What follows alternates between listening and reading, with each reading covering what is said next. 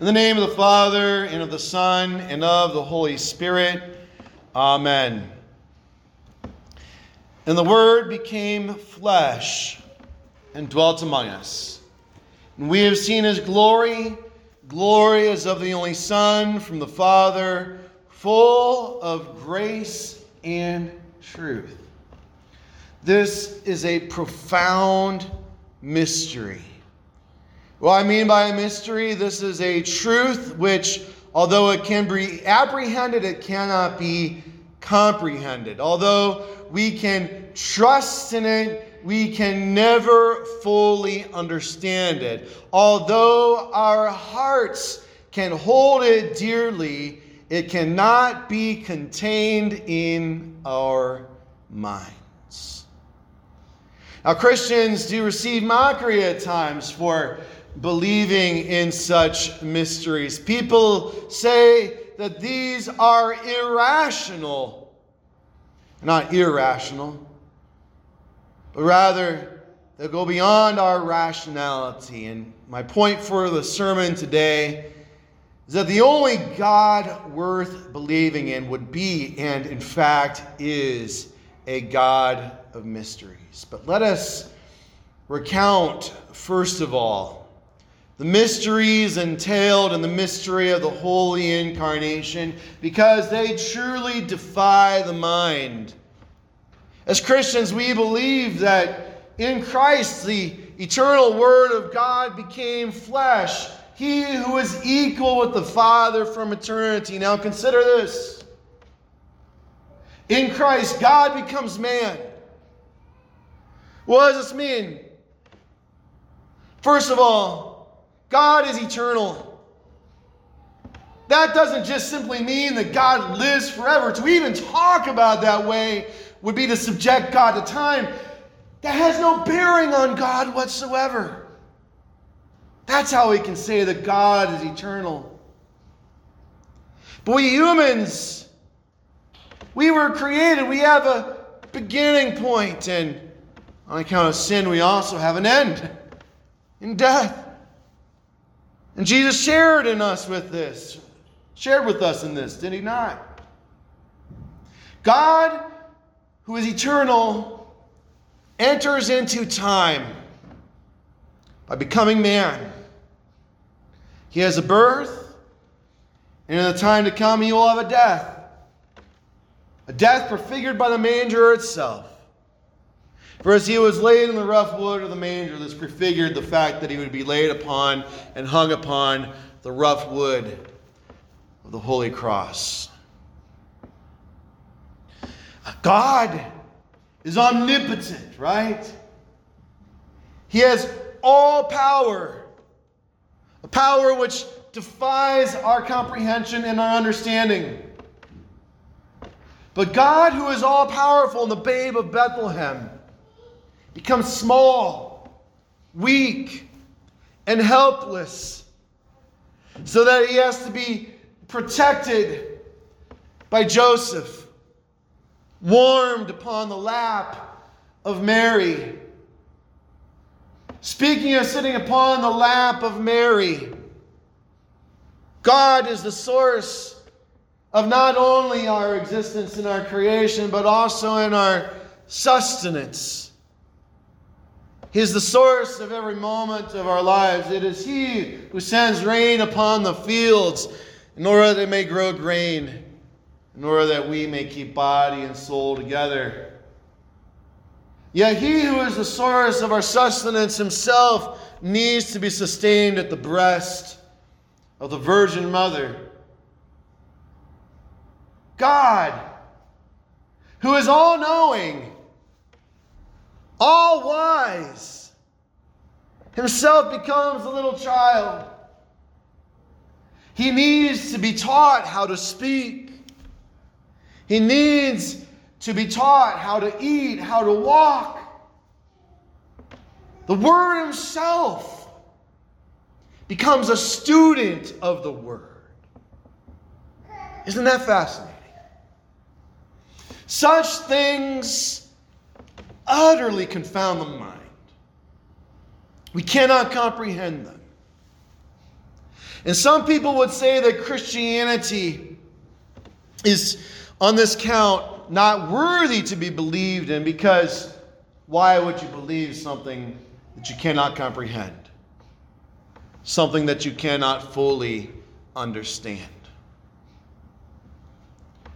Yet there are other things that cannot be comprehended, that cannot be understood, at least with the mind.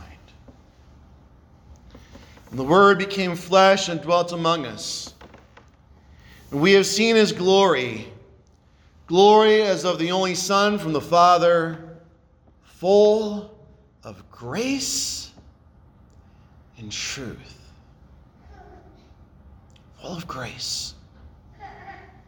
Grace, mercy, forgiveness. These don't make sense according to the mind. Yet God is a God of grace. Now, Throughout the Old Testament, we see God's people constantly turning away from Him. We see Adam bestowed with great blessings in the Garden of Eden, given every good thing, and yet turning away from the gift giver in his sin. Yet God has mercy on him, even though God tells him that the day that you eat of the fruit of the tree of which you should not eat, you shall die. God yet still bestows life upon Adam. He holds back from the full consequences of this. We see throughout the Old Testament, God calls Abraham to be the father of a great people. And yet, Abraham consistently fails to show gratitude towards God as he enacts various kinds of sin in his life. And his progeny are no different. God is good to Israel. He rescues them from slavery in Egypt and Almost in the blink of an eye, they go on to commit idolatry. He preserves them in the wilderness for 40 years and brings them into a good land, a land flowing with milk and honey. And yet, they make that a land of idolatry.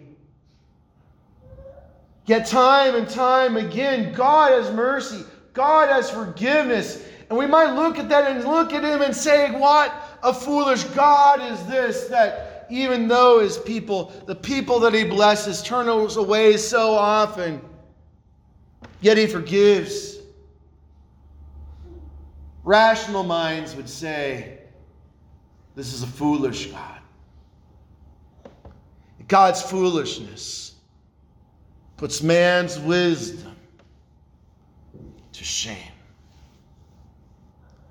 And this is the message that I want for you to hear today.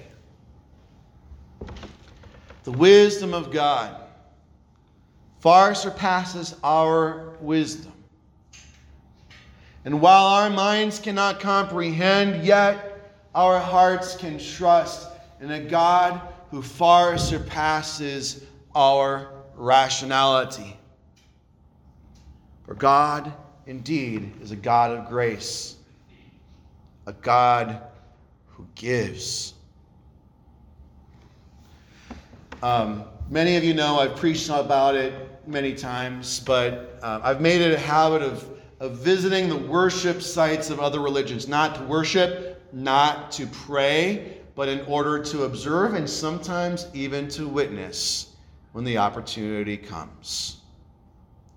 That's very interesting. When, whenever I've visited an Islamic mosque, again, I don't worship and I don't pray, but the president of the congregation, it's usually not the cleric, it's usually the layperson. Now, think about this. But at St. Peter's Lutheran Church, it were the lay people who pulled aside visitors to the congregation and say, Hey, I haven't seen you before. You look like a visitor. Let me tell you about the core tenets of our faith. Think about that for a second. That's what happens to me when I go and visit a mosque.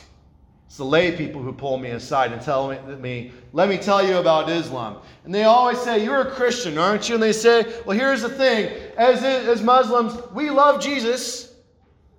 We believe that there is no greater prophet than Jesus other than the prophet Muhammad.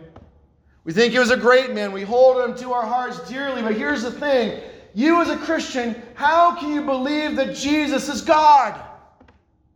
It makes no sense that God would be man and man would be God. And that's always my window. It's, it's, always the same thing. There must be some sort of Muslim evangelism program where they all learn this. And I say, You, as a Muslim, you believe that God is great, right? And they'll say, Yes, yes, yes. That's essentially Islamic creed. God is great. So you believe that God is great?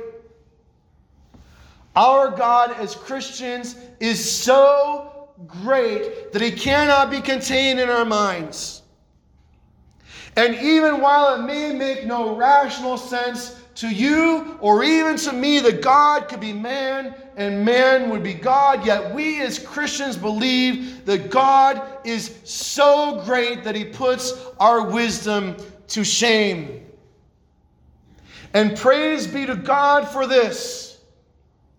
For it is only the God who defies our comprehension, who could take on human flesh. It is only the God who defies our comprehension that he who is eternal could on the cross die for us. It is only the God who defies our comprehension who can bring life out of death. It is only the God who defies comprehension that can make the sinner righteous. It is only the God who defies comprehension who can make rebels into sons. It is only the God who defies comprehension who can take us out of the realm of death and sin and darkness and bring us into the realm of light and righteousness and life.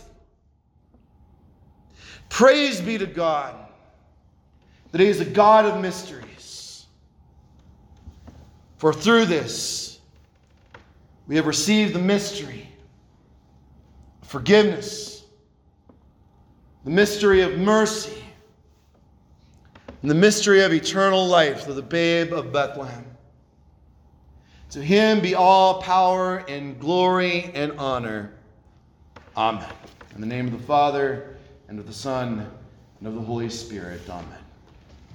And the peace of God, which passes all understanding, keep your hearts and minds in Christ Jesus. Amen.